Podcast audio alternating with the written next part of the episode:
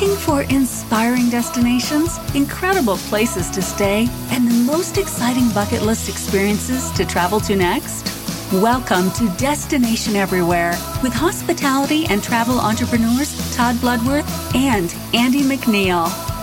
Having traveled to over 100 countries, Todd and Andy bring you unique perspectives with celebrities in the know, hospitality experts, and native connoisseurs to discover must dos and inspirational destinations to plan your next trip for business or pleasure.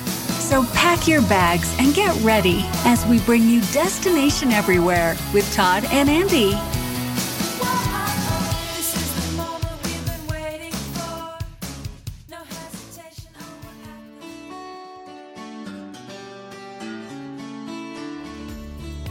Oh, beautiful for spacious skies, for amber waves of grain, for purple mountain majesties. More than just words, this is the reality. America is truly beautiful. And if you're a shutterbug, Instagrammer, or simply enjoy the nostalgia when looking at a timeless image, this episode is for you. Today, we focus on listeners who have dreamed of taking a photo journey of America's most moving destinations, hotels, landmarks, and vistas. Today, we hope to give you insight on those top photograph destinations in and out of the United States. Today, we are interviewing Susan Goldberg, National Geographic's first female editor in chief.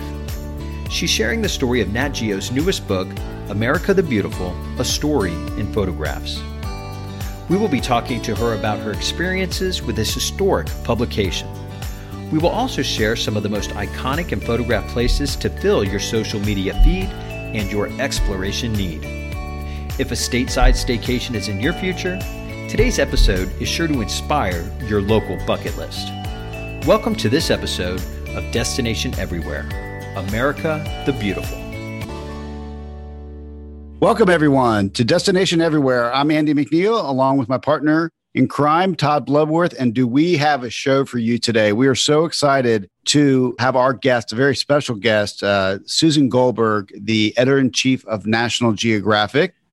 We are going to be talking to her about a new uh, coffee table book that they are putting out that is promoting America the Beautiful. And everybody remembers National Geographic from growing up. Uh, Todd, what are your first memories? Well, well, honestly, my first memories, we were talking about this and the reality. But when you're a kid and your library has National Geographic and you're looking through it and you see pictures, you know, you're usually doing a paper on, you know, like writing about tigers or. I remember actually ripping out the articles and the photos and putting on poster board as a kid. Yeah, exactly. Then you also you flip through the page. I remember they were doing something on the Amazon and then it was just people in their natural environment. But you know, as a kid to see that and to see, you know, it was new. Not clothed and all that. Yeah.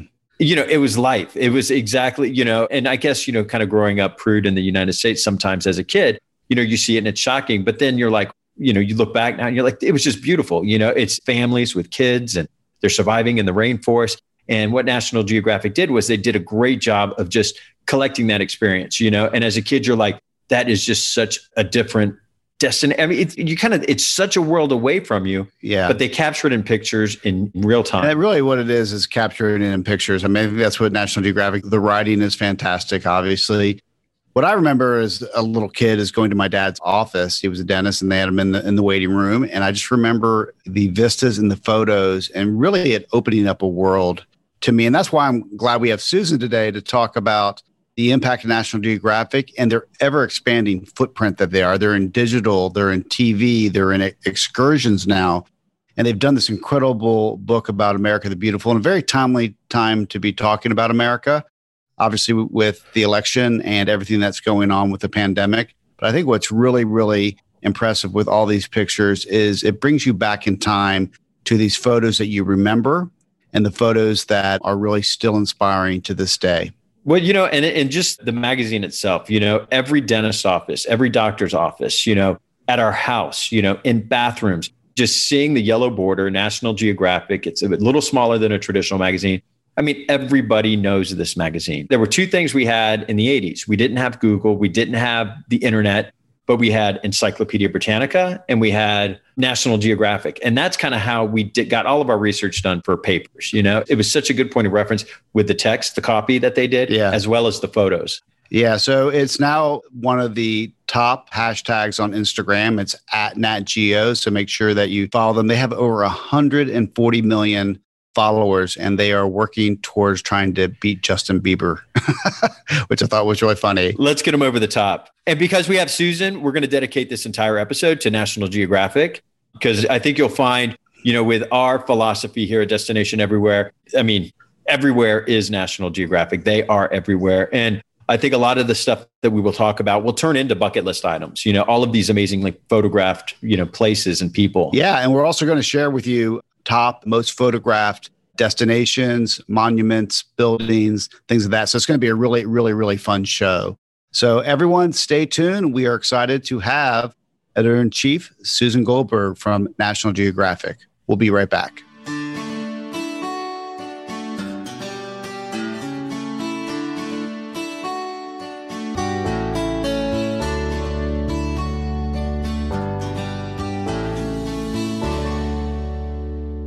Welcome back to Destination Everywhere. We are really excited to have our next guest. Our next guest is Susan Goldberg, and Susan is the editor in chief of National Geographic. So, welcome, Susan. Thank you so much. I'm so delighted to be here. Well, we are so happy to have you. Going through your bio, you've done some pretty amazing things and have been awarded some great recognition, you personally, as well as the magazine, since you've been editor in chief. But uh, you are actually, and I don't know if people know this, the first editor in chief who is female in the 125 years of the magazine's existence, since 1888, I should say. That's incredible. What took so long, and how did you get that spot? It's funny, you know, National Geographic was founded in 1888. I became the editor in chief in 2014. So I like to say it took 125 years to find the right woman for the job. Well, it's about time but I'm sure I won't be the last female editor of National Geographic. You know, I don't really know what took so long, except that it's taken a long time for women to achieve those kinds of positions in a lot of places. It's taken way too long. And, you know, what I always like to say is it's great to be first, and I'm really humbled and honored to have this position but it's going to be a lot better of a society when there aren't so many female first, right? When people don't write national news stories when a woman is put in charge because it's just the normal course of doing business, whether that business is journalism or law or politics or banking or whatever. Absolutely. Absolutely. I look forward to that day. Yeah, so I'm a huge fan. So I'm just going to show you right now here. If you're watching online, I get your books all the time. It was just such kismet that we're getting to interview you on this. So this is uh, Destinations of a Lifetime. Love this book. I'm a huge hiker, and I've got your 100 hikes to do. And the books are just so incredible. And I really want to dive into the book itself because the pictures and the pictorials are amazing. And my first question is really around how do you even select, start even selecting, you know, a limited number of photos to really encapsulate America? I mean, it must have been a huge ask. Well, you know, it's so interesting. People ask me this all the time because the America the Beautiful book is based on the information in the National Geographic archives. And our archives span back to our founding. So over three centuries, right? The 19th, the 20th, and now the 21st. And we have 64 million print and digital images in our archives. So the first thing we did in writing America the Beautiful is we took all of those gorgeous pictures that we have from all over the rest of the world and we put them aside. Yeah. so we were just focusing on pictures of the United States, the territories, and Washington, D.C. You know, we tried to find photos in sort of three big areas. One is just epic landscape pictures, right? We all are reminded of the vast beauty of the United States by looking at this book. We wanted to have pictures that capture, you know, the diversity of the wildlife in the United States as well. And then finally, and I'd say even more important than anything else, is pictures of people.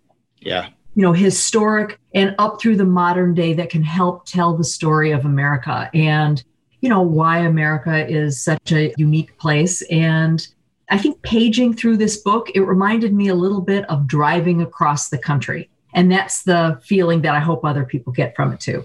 Without a doubt, there's a couple of pictures that stand. There's one, I think it was in Arkansas, that had a little boy and his dad in, you know, basically a four wheel tractor, just driving on a farm. And the boy's kind of, you know, looking back a little bit.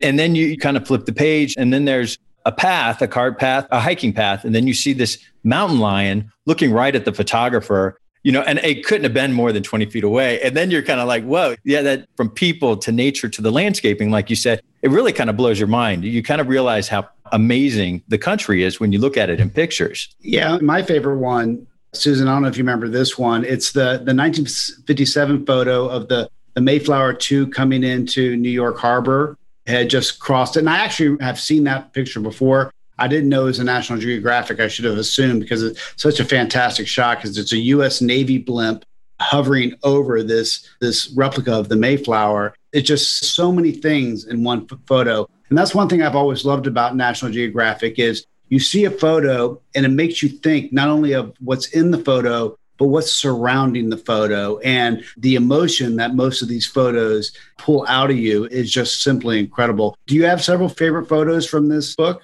You know, this is like asking me to pick among my, children, my, my, children. Luckily, I only have one though, so that's actually not my problem. There is a photo in here that just harkens back to my childhood. I was just looking at it. It's from 1965 and it's in New York. And it's all of these people looking out of the crown of the Statue yes. of Liberty. Oh, yeah. When people were still allowed to go up there, right? They haven't been allowed up there in a really long time and it's taken kind of at eye level. It's an aerial photo taken by our photographer, William Albert Allard. And it's just kind of a throwback photo, but it's a great photo. Yeah. And I think next to it, you see the torch on the ground, uh, just her hand in the torch, like it's being ready to be installed. Exactly. And that's one of those juxtapositions. This book is full of photos juxtaposed against each other. So here are two views of the Statue of Liberty one of her face and her crown, and one of the torch on the ground before it's being installed. And it's all of these juxtapositions. Not only do you look at the photo, each photo, but you look at them together. And it kind of makes you stop and think about the relationship between the photos. Our photo editors and book editors are very clever in that way of seeing, you know, seeing similarities in sometimes very disparate scenes. Well, and I notice also the captions don't give away too much. They touch on the photos, but they don't go into a really big background on each of the photos. So it leaves a lot to your imagination when you're actually looking at them. I agree. And something else that you guys do in this book is you take a native son or daughter from that state or territory and you kind of get their personal story as an introduction. How did you select those individuals? You know, that was really hard because we wanted to find people whose names were known, but people who also had authentic and legitimate connections to the state. Uh-huh you know, when we went to Ohio, for example, to me, the obvious choice there was LeBron James. I used to be the editor of the Plain Dealer newspaper in Cleveland, the largest paper in Ohio. And we covered LeBron James when he was playing for the Cavaliers, of course. And LeBron James is a multi-millionaire, world famous athlete, and yet his connection to Ohio is so legitimate. And I just love what he said. Uh, we quoted all of these people in the book. And what LeBron James said was before anyone ever cared where I would play basketball, I was a kid from Northeast Ohio. In Northeast Ohio, nothing is given, everything is earned. You work for what you have. No matter where I go in the world, Ohio will always be home. And just in those few sentences, I think he did a beautiful job in capturing what each of our home states mean to us. And, you know, that authentic connection that he has really rings out in those sentences. And I just loved it. Yeah, I think what I noticed about a lot of these quotes is how people talk about how the area or the state or the region came with them after they left, like President Obama's comments around Hawaii, how the people are always with him and what he learned has made him a better person. Oh yeah, I mean Nick Saban, the football coach, you know, the college football coach does that too, writing about West Virginia where he grew up. Now, you know, as he says, I've been gone for many years, but my West Virginia roots helped define my life in more ways than I can count. I met my wife there and learned what it meant to be part of a team. Well, clearly, nothing more important for him than that. But people just had these wonderful stories about places, really warm, loving stories my parents would get something out of this different than I do, you know, because you were talking about growing up and one picture kind of triggering a memory. And there's so much that they would enjoy and probably be like, I absolutely remember that. You know, I remembered when that happened. it's just kind of, you know, you did such a wonderful job in selecting the photos. So you can look at them all day long. Well, you know, one of the things I do like about this book is how the photos are really juxtaposed against the poem that we all know, America yeah. the Beautiful. Mm-hmm. Uh, you know, this was a poem written in 1893, and a lot of people, once it got put to music, really thought it should have been the national anthem. And all of us know the first stanza, but there are four stanzas to this poem. You know, it's the one that is, Oh, beautiful for spacious skies, right? right? And there's tons of pictures in this book that bring that home. But what I love is so Katharine Lee Bates, she writes this poem. She's a young woman. She's a English professor, I think, at Wellesley College, and she takes a train trip across the country. And when she gets to Kansas, she's struck by for amber waves of grain. And when she gets to Colorado, she sees for purple mountains majesty, right? And so it was that journey that led to this poem. And it is so well told. When you get down into the poem, you get to the second, third, and fourth stanzas. It's a very patriotic poem, but it also kind of acknowledges some of the flaws of the country. It talks about you know, thine alabaster cities gleam, and she's writing about Chicago there, undimmed by human tears. So she's also hinting that the country has issues too. And I think it's a very interesting poem when you read the whole thing. And anyway, that sort of laces its way through the whole book. That's nice. And you had the photos to go along with it. I'd like to ask you about the photographers because I've always been really, really curious about how you've curated the best photographers in the world and how the relationship with them has grown over the years and how they have contributed to this book. So, this comes out of, as we said, the National Geographic Archive. So, all of these people who are in here, and of course, not all of them are living anymore, but these were all people who could call themselves National Geographic photographers. To this day, we work with regularly work with about, oh, I'd say about 150 photographers on a regular basis. These photographers work, now you can see them on our Instagram account, on our at Nat Geo Instagram account. You know, we're the most followed brand on Instagram, not too surprisingly. We've got about 145 million followers. Wow. Who have more followers are celebrities. So we are right behind Justin Bieber in terms of followers. That's cool. I am not going to rest until we pass Kim Kardashian. we are hot on the trail of Kim Kardashian. These are photographers certainly from around the world and you know we work with them all the time on all kinds of different stories you know this was just looking at an american story but for every issue of the magazine and for our content on our digital platforms that goes out every single day. We are working with this increasingly diverse group of photographers around the world. You know, it started out basically all white men. It is now basically 50 50 women and men. And we are working very hard to make sure we have more photographers who are people of color. That's fantastic. So, do the photographers, well, one, they put themselves in such dangerous positions sometimes, which, you know, to be a photographer for National Geographic, it's more than just being a photographer. You have to have this a way to control your fear like nobody's business. Yeah, you have to be brave, right? Fearless. Do the photographers do they create the story for you or are you sending them on a story for a specific reason because you know sometimes you never you know does the picture come before that story or did they have the story and then create the photo so it's both really. Sometimes photographers will propose stories to us, right, of expeditions they want to go on. And, you know, they're talking about the story that they could tell if they went to the Serengeti and covered, you know, the migration of the wildebeest. And this is the kind of story that they could tell. Or sometimes we assign stories. But as you say, our photographers do incredible things. So we did a special issue back in July on Mount Everest so, if you're going to be a writer or a photographer uh, doing a special issue on Mount Everest, not only do you have to be a great photographer and a great writer, you also have to be a great climber, right? so, you, most photographers can't climb Mount Everest and take pictures of it, right? At the same time. And that is true of the writers as well. So, we're asking people to do a lot of specialized things. You know, everybody knows the picture of the Afghan girl with the amazing eyes looking right at the camera. It becomes part of just an international landscape you guys present the initial story, but then everybody wants to know a follow up. And I think with her specifically, there was a follow up. And I don't know, did you guys facilitate the follow up on that young woman? We did. So her name is Sharbat Gula, and everybody just knows her as the Afghan girl. And the initial picture was taken by Steve McCurry in Afghanistan in 1984. And it that photo just tells you the power of a still single image. Absolutely. You know, we're all into moving pictures and video now, but that really reminds you of the power of a one image. And, you know, it brought worldwide attention to the plight of Afghan refugees more than any story could have that image. And honestly, I go, I used to anyway, go around the world quite a bit.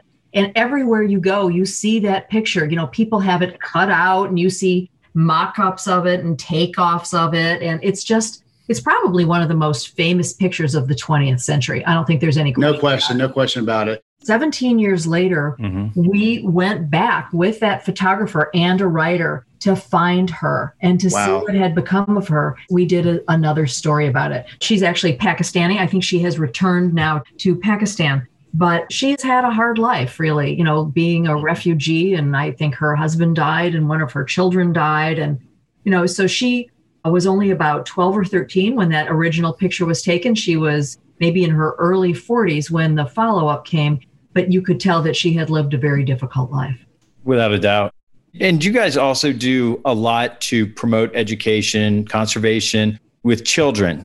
You know, it seems every year as a birthday gift, we get the National Geographic for Kids, the little publication that comes out that makes things so simple for them, but it gets them engaged in such a way you know, because of uh, one of yours, uh, our son is like the biggest whale shark fan, you know, and it was, oh, you know, and it's those little things that you guys have done. How does that kind of work in the big picture? Because I'm just trying to understand National Geographic as an organization because you guys do span over many different industries, whether it's retail, these excursions that uh, I was reading about that are yeah, digital, just absolutely seem amazing to me digital. Can you kind of explain kind of the structure of National Geographic? Yeah, I don't think most people really realize how big of an organization it is. And it's an organization that's broken into two parts. So, first, there's my part. We're called National Geographic Partners. We are 73% owned now by the Walt Disney Company, 27% owned by the nonprofit National Geographic Society, which works specifically with teachers and scientists and sends uh, explorers out into the field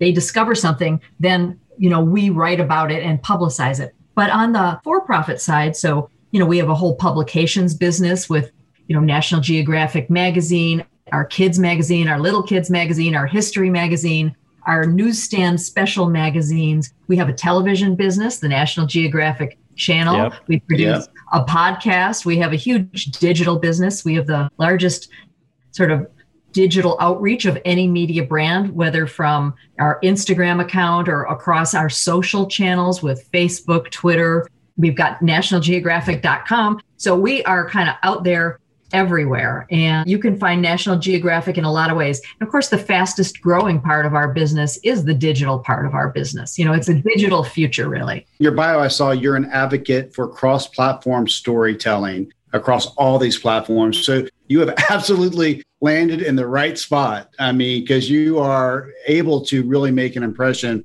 across all different types of platforms. Well, and because that's you reach different audiences on different platforms, right? So for our monthly print magazine, National Geographic magazine, that audience is going to tend to be a little bit older, right? Because for those of us who grew up reading print, there's something really nice, lean back experience. But to reach that you know new generation of readers and users we need to be all over digital and especially all over mobile platforms and that is the future and how as we go forward more and more people will connect to us across those digital platforms absolutely i see that you guys are were finalists for the pulitzer prize for feature photography no surprise in 2019 congratulations about that uh, can you tell us a little bit about that experience, about being nominated? Yeah, we were the finalist twice actually in recent years. In um, 2017, we were a finalist for explanatory reporting around our gender issue. And then in 19, we were a finalist for a story we did about a face transplant, an amazing story about a young woman who was getting a face transplant at the Cleveland Clinic. We spent almost two years as part of her life and part of her family's life going in and out of the Cleveland Clinic while she underwent all of those procedures. And it was a very moving story because it wasn't really just a story about breakthrough medicine and science. It was a story about a young woman's resilience and her family's love. And that's why I think people connected to that story so much. Absolutely. I remember that feature. And I remember sitting down with my daughter and looking at that and trying to explain. And the pictures, you know, for a young girl was a very easy way for her to understand that. And she has a passion for helping people. So I think, you know, they really conveyed that through the story. I'm so glad to hear that because I think it was an important story for young people. And, you know, this young woman, her name is Katie Stubblefield, wants to help other, you know, young people. It's an incredible book. Would you call this a coffee table book? Yes, I would call it a coffee table book. Some people call them mouse killers, but I don't think that's right. that's great. Not nice. I didn't really say that. No. this is PG. It's all right. It's all right. When you were creating this book, you must have had an idea of what you wanted the viewer and the reader to feel when they put it down. And, uh, you know, obviously, you know, these are volatile times, you know, and, and sometimes people forget, you know, even in our own backyard, things are happening so differently for other people, you know, that really aren't that far away. You know, we all live on the same soil. What was kind of the idea? What did you want people to take away from the book? We knew we were going to publish it at the time of a divisive election. So I think we wanted to remind people that we have a lot more in common than what divides us. No doubt. And I think we were also hoping people would feel inspired. And to me, that's the biggest takeaway. I learned a lot actually about the poem America the Beautiful, about the creation of it, about the young woman who wrote it. But then I also just felt like I learned a lot about parts of the country where I haven't been. I haven't been to every state. And so, you know, when I read about Vermont, for example, which is incredibly a state I have never been to, I don't understand how I have managed not to get to Vermont, but it makes me feel like, wow, I've really got to step up my game as soon as I can and travel to the places that I haven't been because it's just a beautiful country and every single place has something to offer. And this is a big reminder of that. Absolutely. And a matter of fact, we did a podcast on Vermont um, and spoke to Ben and Jerry's and talked to all the locals there. And it's just such an amazing, amazing destination. So you got to get up there. You don't live too far from it. So you got to get up there. It's a short drive. I have no excuse whatsoever. Great. Well, Susan, before we let you go, we ask all of our guests to uh, answer our rapid fire questions because most of our guests are world travelers, as I'm sure you are. And uh, you probably been to a lot of places, being with National Geographic. Um, but we ask these questions so you can convey to our listeners tips and tricks of what you've done and give some of your personal experience. So you ready? Yep. All right, here we go. So have you ever completed anything on your personal bucket list? And if so, what was it? Oh gosh, so many. Last year I went to Bhutan and I took a lot of really amazing hikes.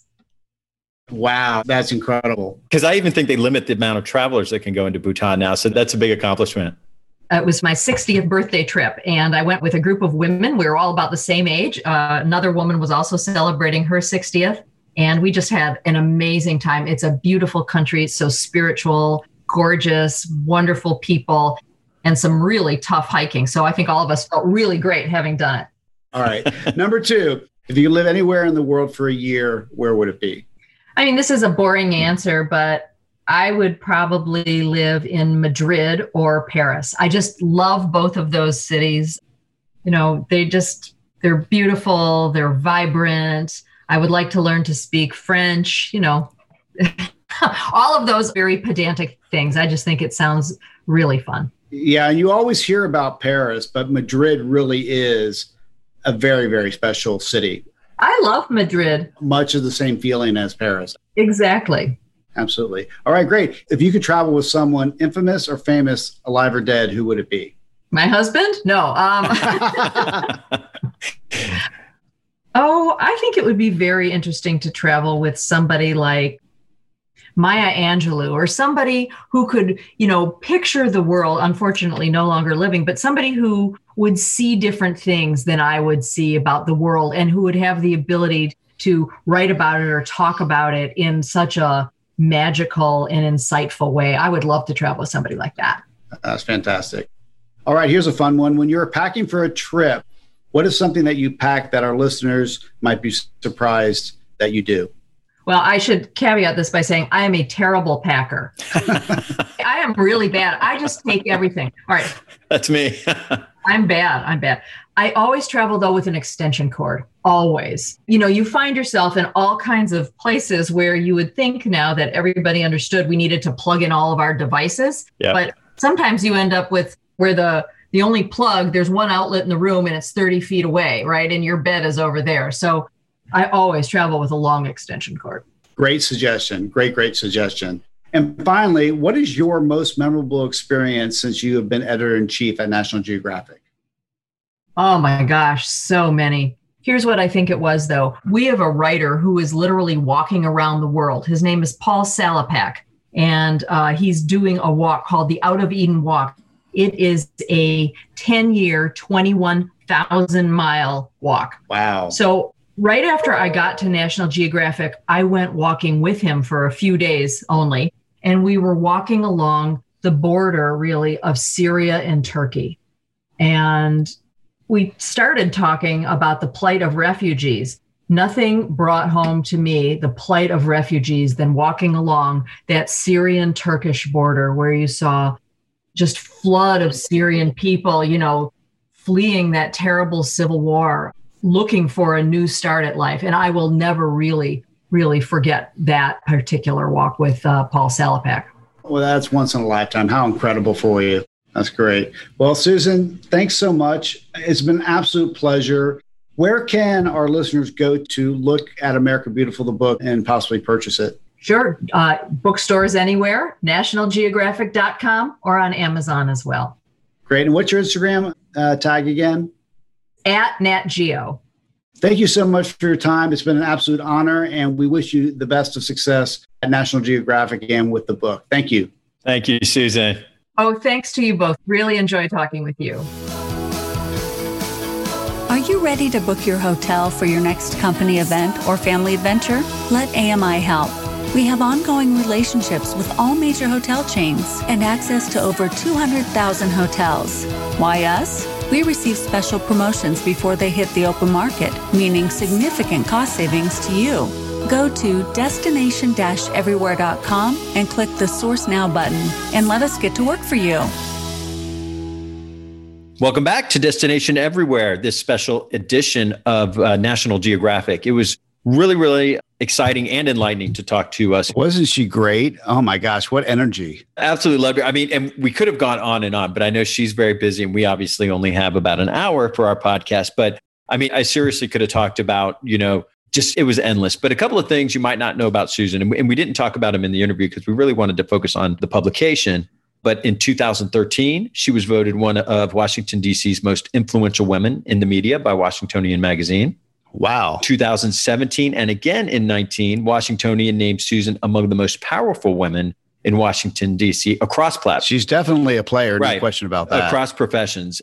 In uh, 2020, InStyle magazine included Susan on it, get this, Badass 50 list, naming her number seven in the issue wow. about women who are changing the world. And she really has a passion for what she's doing, which is incredible. And obviously, Susan lives in DC, but she's just got you know amazing accolades. The publication is just over the top. Everybody knows it. It's a wonderful, wonderful publication.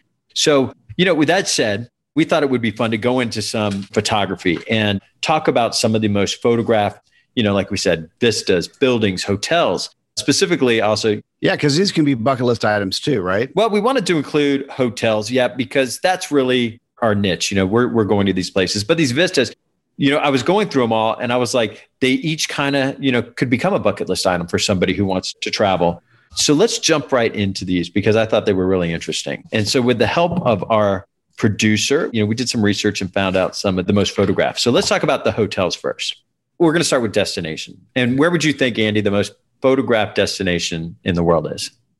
I would say it had to be either Paris or New York.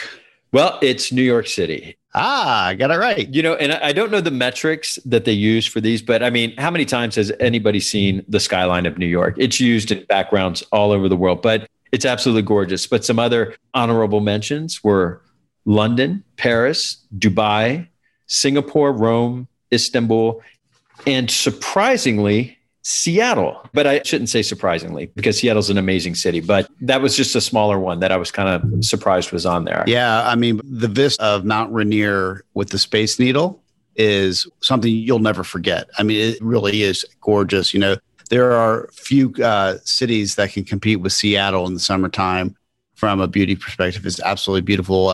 We went there summer of 2018 and we pretty much spent the entire time walking around the city because it was so gorgeous and the views were so amazing. So I'm not surprised at all that Seattle's up there. My first trip to Seattle, I caught the top of Rainier above the clouds as we were going in. It was unforgettable.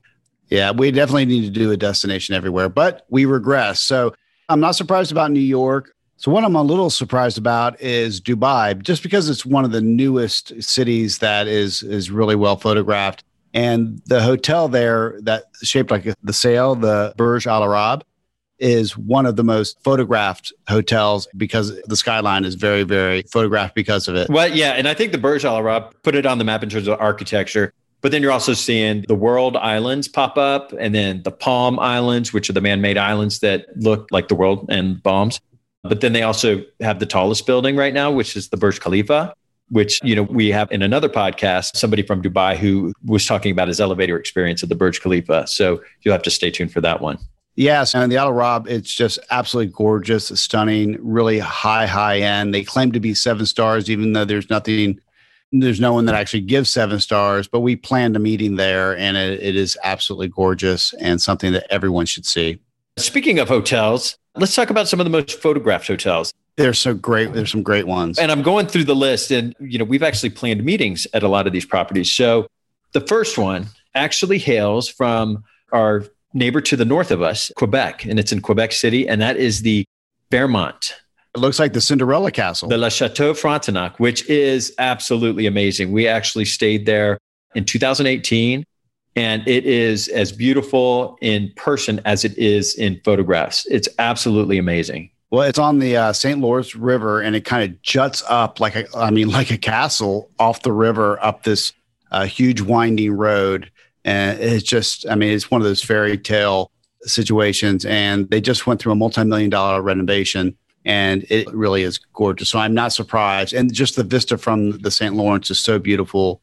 I'm not surprised at all. That's actually another one. We have an interview with the Chateau Frontenac. So, you know, you'll have to, to follow that when we hit on Quebec City in another podcast. But uh, the second one we just talked about is uh, the Burj Al Arab. So the Jumeirah property. But that was actually also designed. It looks like a sail, like you mentioned, Andy. It has that helicopter pad, and I think there was a yeah, the helicopter pad, right? Yeah, and it, there was a commercial that was filmed on that helicopter pad. It was, uh, I think it was a Nike commercial. I don't want to get it wrong, but it was Agassi and somebody else playing tennis up there. Oh yeah. If you've got vertigo, it just kind of makes your stomach queasy. Well, here's one of my favorite ones, just because every November we go to New York City and enjoy Thanksgiving up there and you've got to stop by the Plaza Hotel right off of Central Park. It is decked out to the nines for the holidays, and um, it's such a big footprint, and so it's just right there, and you can't miss it. And it's just classic New York. All the history of New York, and it was in Home Alone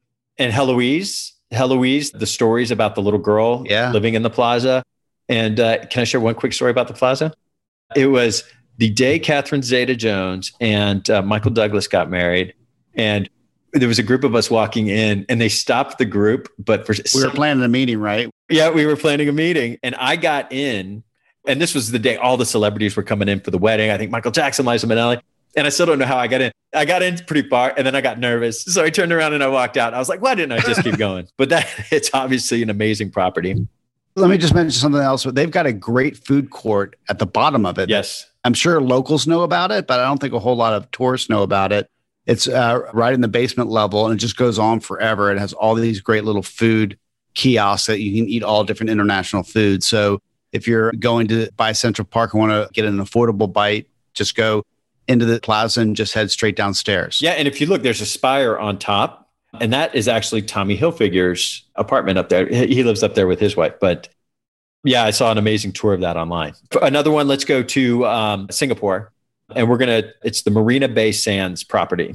And it's got a massive rooftop, an infinity pool. Another one you see in commercials a lot. Yeah. And you actually see it a lot in movies as well. So look that one up. It's really, really impressive. Right. And then the pool actually connects three buildings and it overlooks Marina Bay. So absolutely a gorgeous property. And our last one is a place where we've done a lot of business and taken a lot of our clients to for meetings is the Bellagio in Vegas with those iconic fountains that are set to music, and also the Chihuly glass inside the main lobby. Unbelievably beautiful. So, not surprised it's one of the most photographed hotels in the world. I think the Bellagio really kind of set a new standard for Vegas in terms of upping its game with elegance instead of the traditional lights and sounds of slot machines. But the artwork in there is supposed to be just original art, amazing, you know, beautiful pieces, and very, very expensive from what I hear. All right. Todd, you ready to talk about landmarks, the top landmarks? I think there's not going to be any surprise to the number one photographed landmark on the planet. No, I would have guessed that actually. Number one, it was built in 1889 for a World's Fair, and it is actually the Eiffel Tower in Paris. And uh, no surprise, absolutely just a beautiful. It's the most visited monument in the world, followed quickly by Big Ben in London, which is another iconic one. Big Ben actually only refers to the bell itself. The actual tower is called the Elizabeth Tower. I don't think a lot of people know that. You know what? I did not know that. I think I heard it, but I think I forgot it. Then we have another one. We're going to go back to Paris. Is the Louvre, and yeah, of course, everybody knows the iconic triangle right at the entrance of the Louvre, which was it's kind of a relatively new feature. It hasn't been around since I was a kid, but uh, it is new and it's extremely photographed. Another one we're coming back to the states for. If you had to say a building in the states, which would you say? Gosh, I'd either say, well, definitely the Empire State Building. Is it? It's the Empire State Building. We could just say that for sure. Yeah, another iconic building in movies, but uh, you know, right in the middle of uh, Manhattan skyline.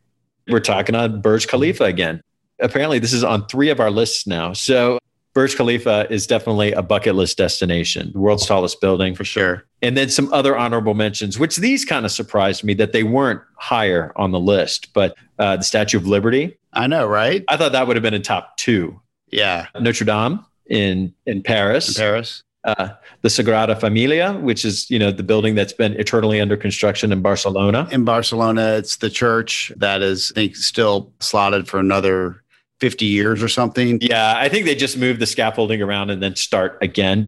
Yeah, but they're trying to keep to the art form and his vision. So it's going to be a while. So the Colosseum in Rome, which is obviously really what's interesting about the Colosseum when you go there is you know, there's roads all around it. And it's kind of like the pyramids in e- Egypt. It's not actually quite easy to get your picture in front of it because of all of it. So you had kind of to go across the street to get it, but it's definitely one of the most photographed. Because if you want the shot you want, you're going to get hit by a car. Right. you got to be careful. There's roads going all around it. Then we also have the Machu Picchu. Yeah. Everybody, they all must stand in line to get this one shot because the picture everybody takes of Machu Picchu is from the same angle. From the same vista? From the same vista. Red Square. Yeah, that's very popular. Right. I think that's just a, a, cool one because you go back to the Soviet Union days and you see pictures of the Red Square, and it's obviously much different than it, and not, not the architecture, but the atmosphere.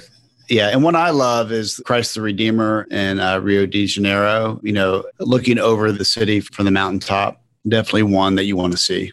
Taj Mahal in India, and uh, you know, if you go through and you see the bench that's right in front of Taj Mahal, there's famous pictures of uh, Princess Diana there, and and I think Prince William and Kate may have recreated that, but obviously just a beautiful building. Mount Fuji. Mount Fuji is uh, one obviously that is no surprise with the white caps on the mountains. Yeah, gorgeous. There's a fountain that's up in this list. Which fountain would you guess out is? It's not the fountains at the Bellagio. Okay. Fountains. What country does a lot of fountains? Okay, I'm going to choose Rome. Maybe the Trevi Fountain? It's the Trevi Fountain. Yes. Yeah.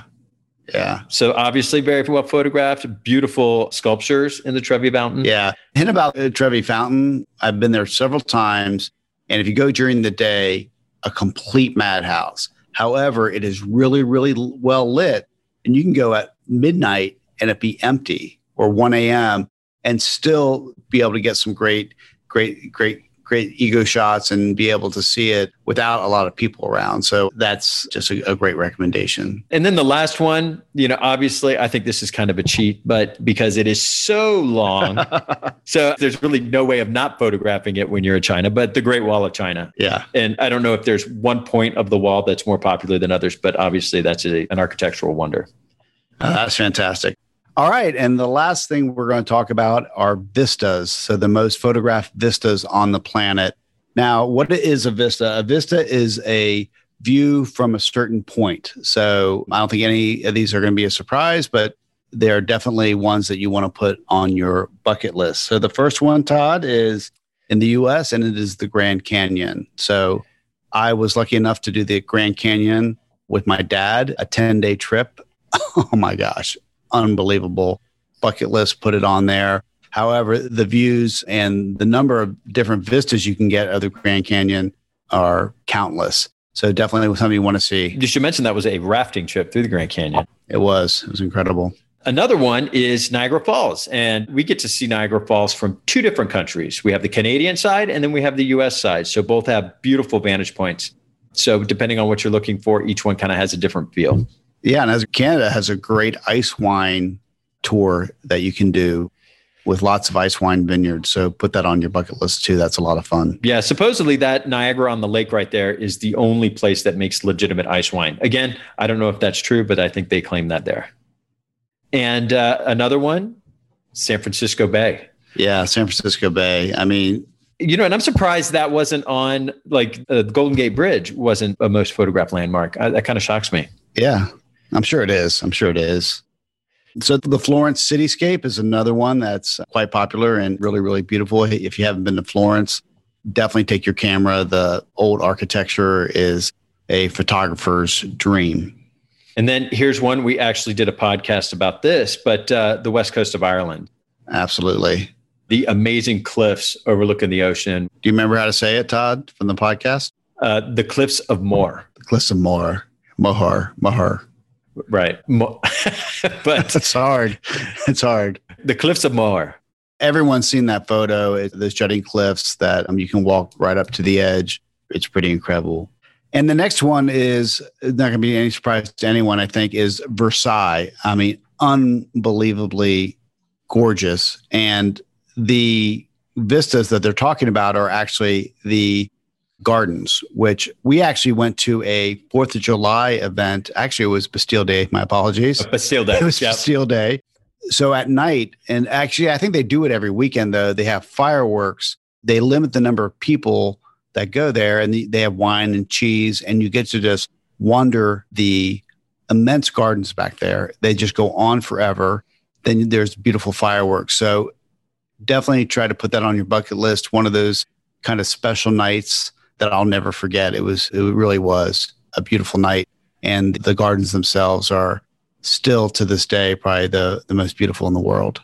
For our next vista, we're going to go down to Italy and it's the Amalfi Coast. And the Amalfi Coast is absolutely gorgeous. It looks like everything you've seen in pictures, eh, even better in real life. But to see it from the water, we did it by boat. And I remember coming into Positano, you just look at it, and it was actually at night. So the lights, you know, you see it stacked up on the mountain. Absolutely gorgeous.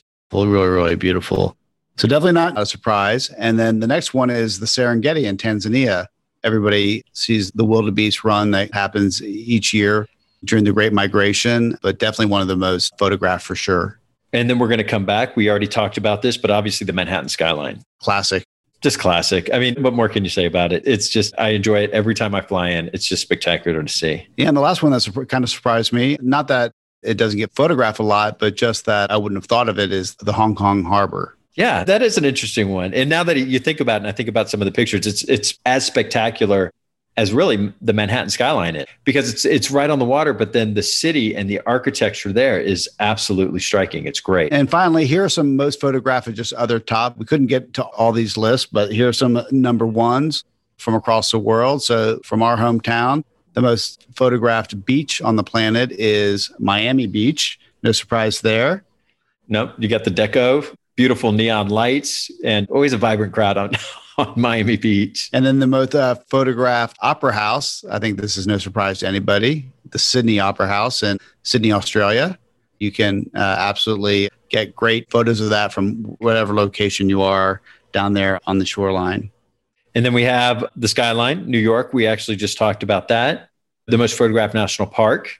We've already touched on that one as well. Also, Grand Canyon. And then event. We were trying to look for events, and we did find one that kind of blew the rest of them out of the water. And this is the annual Albuquerque International Balloon Festival. Yeah, that's a great one. So that takes place in early October in Albuquerque, New Mexico. So, you know, check some of those out and think about those lists and, and look at your bucket list. You know, do these have a place in them? And I think they probably will because I know after reading these, especially that last one, the Balloon Festival or the Balloon Fiesta, I should say. Yeah, it's been an incredible show. I can't thank Susan enough for being on the show and helping us with photography and bucket list photography areas in her new book, America the Beautiful, that focuses specifically on great Nat Geo shots from the last hundred years and put it in an all one coffee book, I think was a great idea. That's a great gift and something that people will really, really enjoy perusing as they look through it.